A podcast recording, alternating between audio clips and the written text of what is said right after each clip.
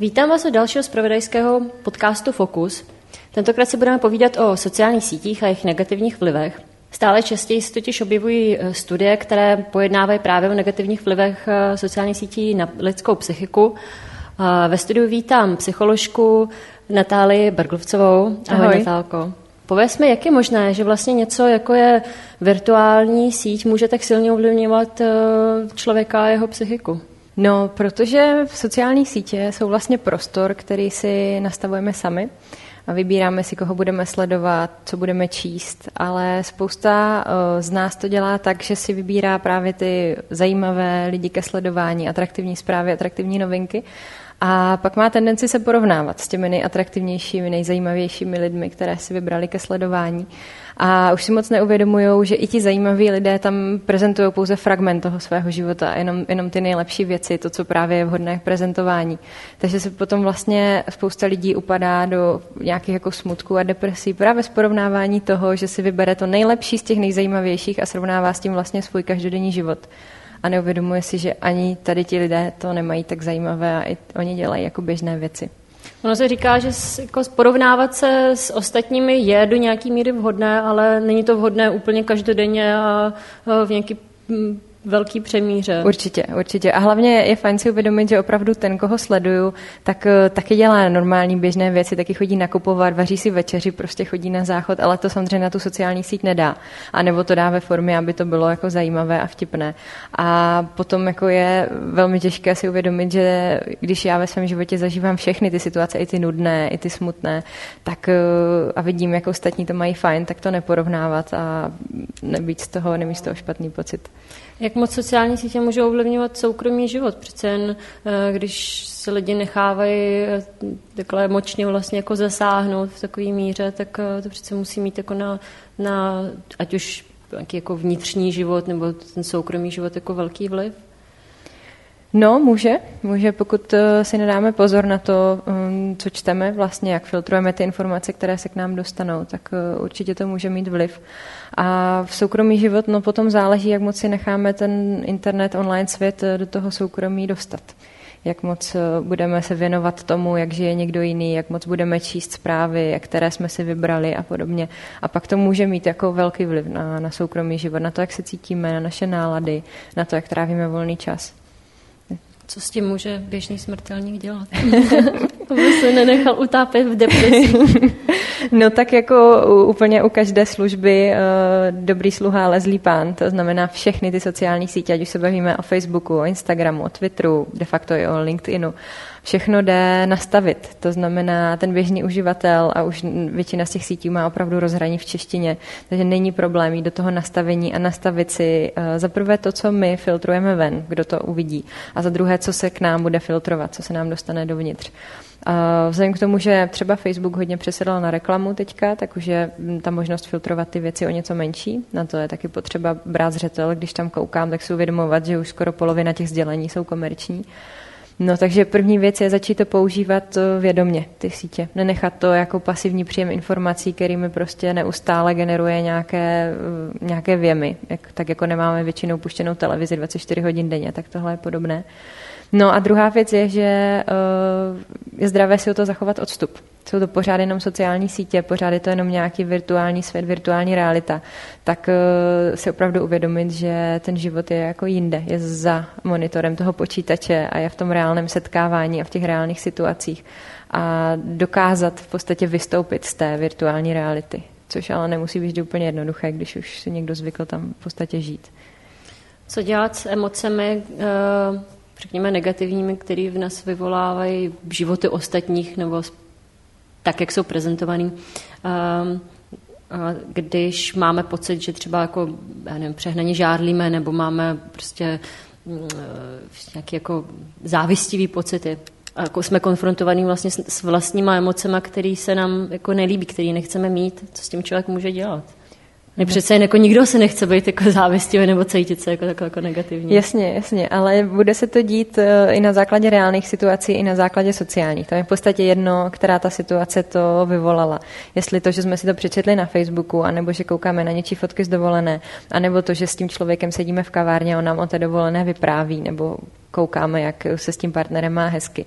Tam jde o to, že ani tak ne, jaký podnět to vyvolal, ale o to, že ta emoce se vyvolala, co se s ní stalo a pak teda zaprvé jako přemýšlet, co s ní a v případě, jak s ní naložit, jestli je to už v té patologické rovině, to znamená jít to někde řešit s odborníkem, anebo jestli je to jenom nějaká jako drobná konfrontace sama se sebou a s tím, jako, že se mi úplně nelíbí některé moje stránky.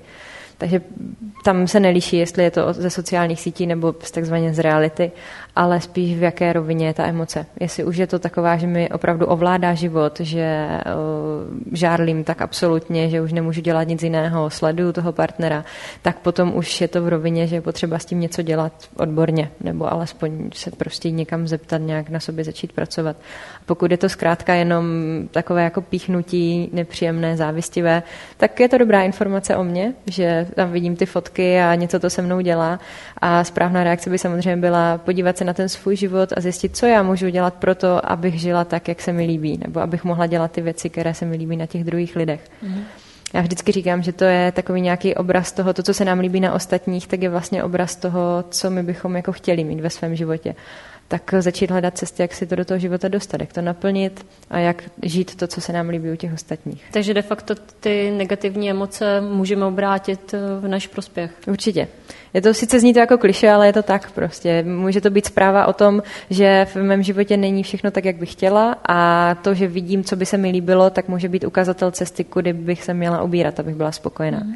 Pak je druhá věc, jestli opravdu je to v tom cíli, když ho dosáhnu, tak jestli to bude fajn, anebo to, že někomu závidím na dovolenou, pak se dostanu na stejné místo, tak zjistím vlastně, že bych chtěla ještě někam jinam, tak to už potom není o dosahování toho konkrétního cíle, ale o nějaké schopnosti být spokojený tady a teď s tím, co mám mám, s tím, jak žiju.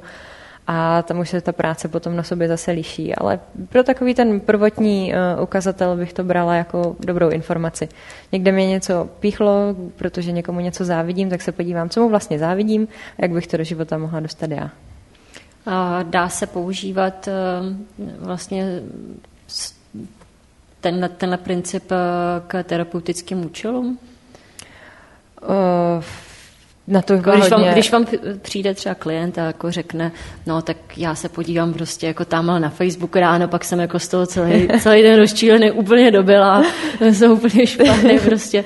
Tak, uh, jestli... Takhle, takhle, uh, jo, takhle dá. Spíš by byla opatrná jako třeba uh, na nějaké dohledávání informací. Neznám, neznám psychologa, který by si jako dohledával, jak to ten klient má v reálném životě v, na Facebooku a zjišťoval si o něm něco, protože v tom terapeutickém procesu se hodně pracuje s tím, co ten člověk přinese a až s tím, co co tam nese, takže ne s tím, co je kolem.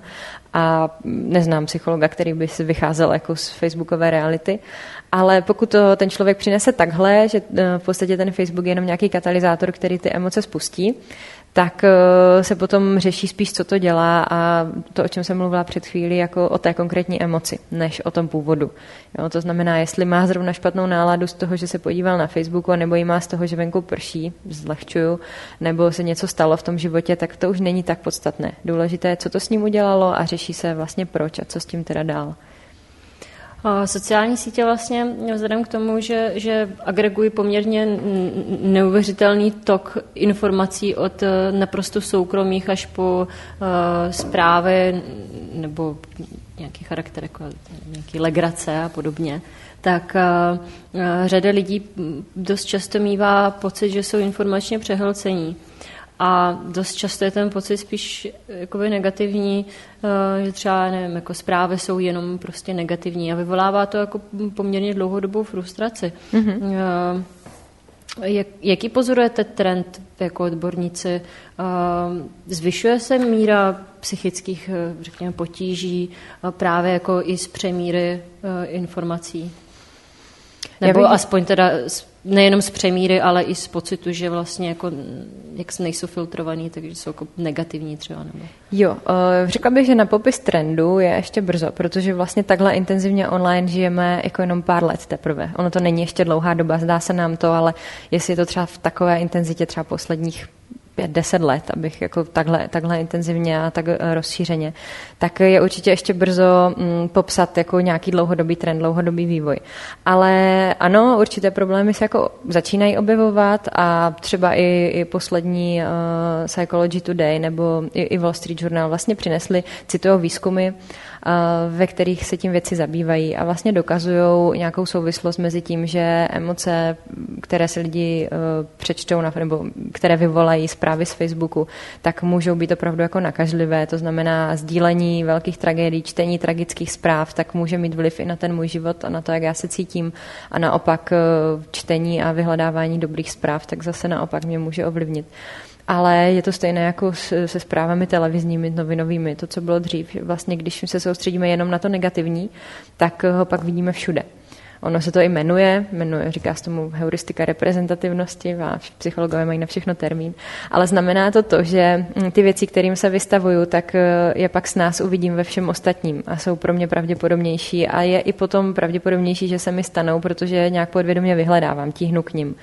Takže když se obklopím touhle realitou, špatnýma zprávama nebo šp- nějakými tragickými filmy, situacemi, mám na tom Facebooku opravdu v té timeline vlastně samé smutné věci a špatné, tak opravdu potom tíhnu k tomu si myslet, že to je většinové nastavení světa, že se to děje mnohem pravděpodobněji než ty dobré věci a pak jako logicky dají ta nálada a i ty emoce jdou dolů a můžou vznikat třeba i deprese z tady těch věcí.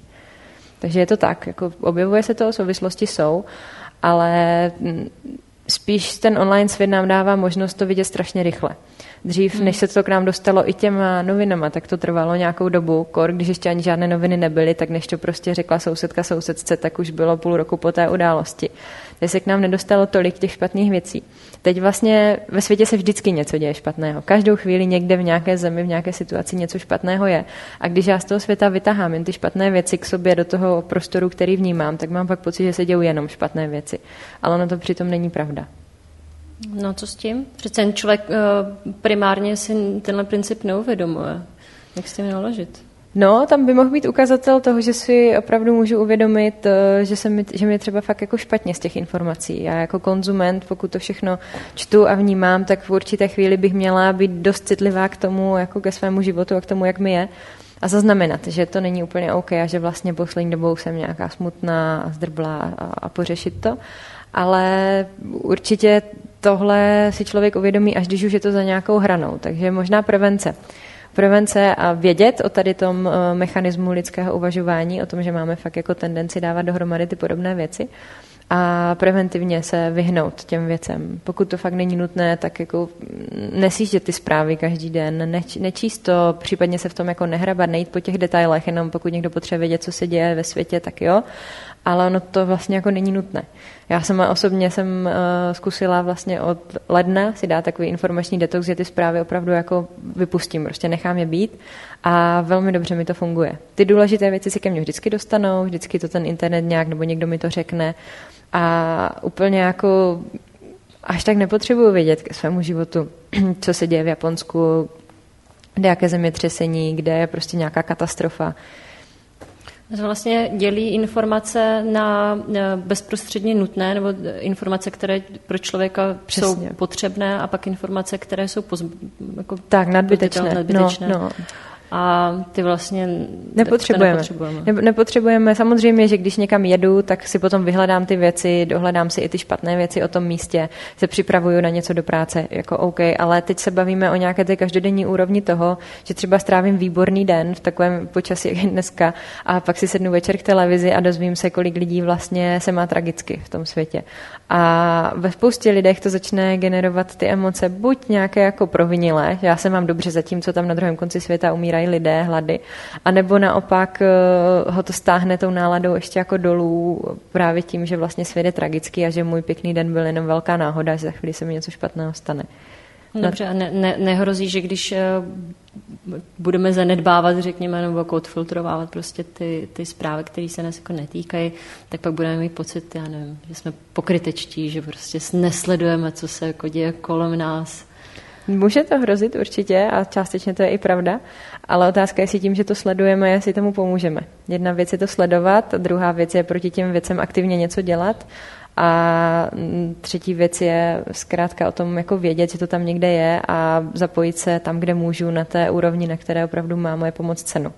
ono je to dost často takové alibistické, že ten pocit, že vím, že se to děje, mm. takže mi jako dělá dobrým člověkem, protože nad tím projevím lítost, napíšu to na ten Facebook, dám tam ten like, jo, pošlu tu svoji 100 korunu, ale ono to dost často jako nemá ten vliv, jako když se opravdu seberu a jdu pomáhat, ať už na to místo nebo těm konkrétním lidem.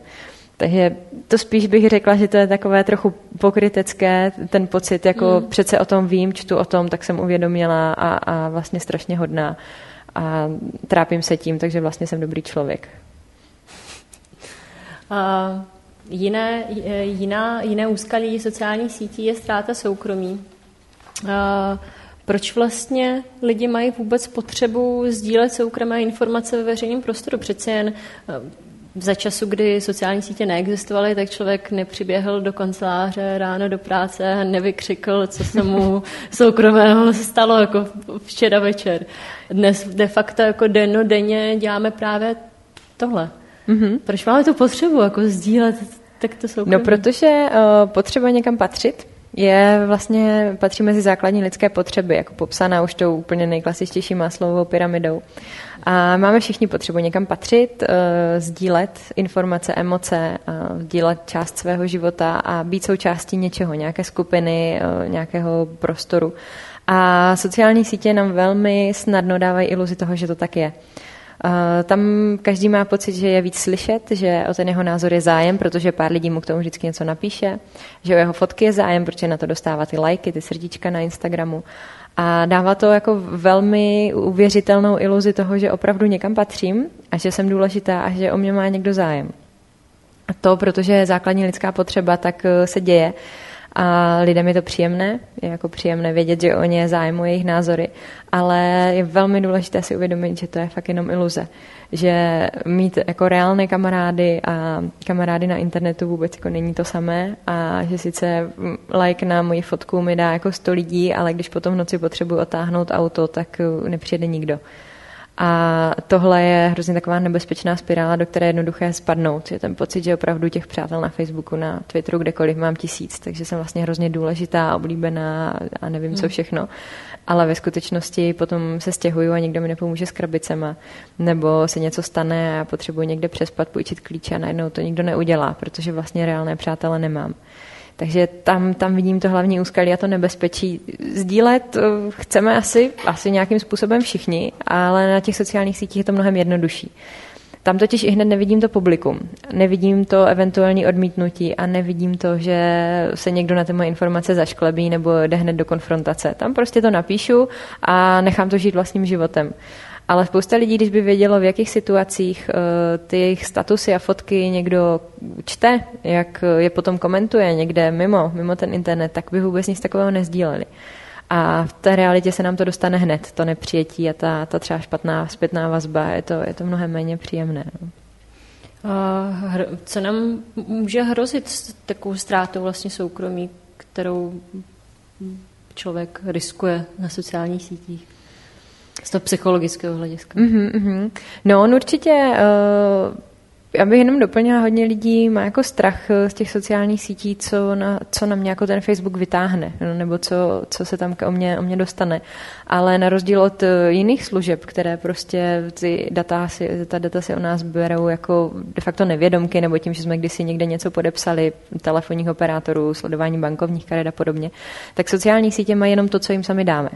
Facebook nikam nejde, nikdy za náma nechodí žádný agent, který by nás fotil, netahá prostě naše vysvědčení z první třídy.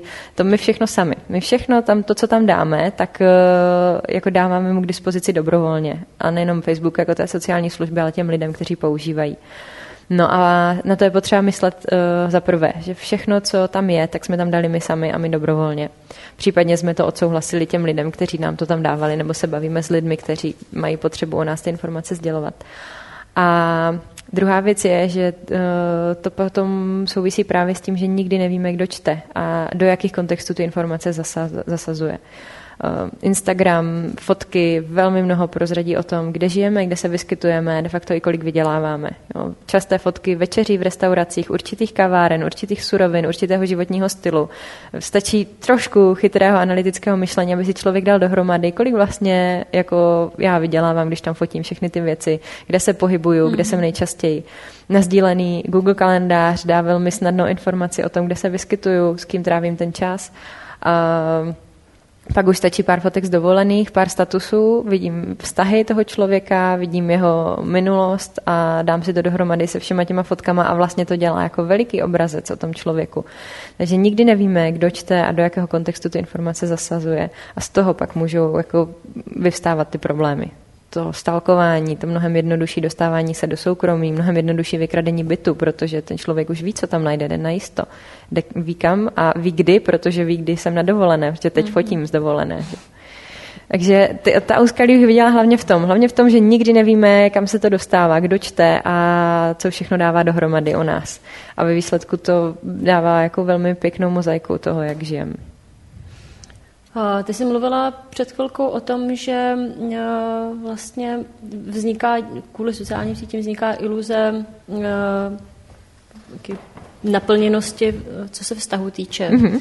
Ale zároveň poměrně hodně lidí prožívá naopak e, pocit osamění nebo od, vložení vyloučení, což je do jisté míry absurdní, když sociální sítě jsou naopak nebo z prvního pohledu jsou naopak eh, jakoby eh, nějakým slučováním nebo sdílením, tak eh, proč, proč se to děje a, a co s tím člověk může s tou vyloučeností dělat? Mm-hmm. No, není to vůbec, není to vůbec absurdní, naopak potvrzuje to, že vlastně ty sociální sítě jsou fakt jenom iluze toho, že někam patříme, máme přátelé a jsme důležití.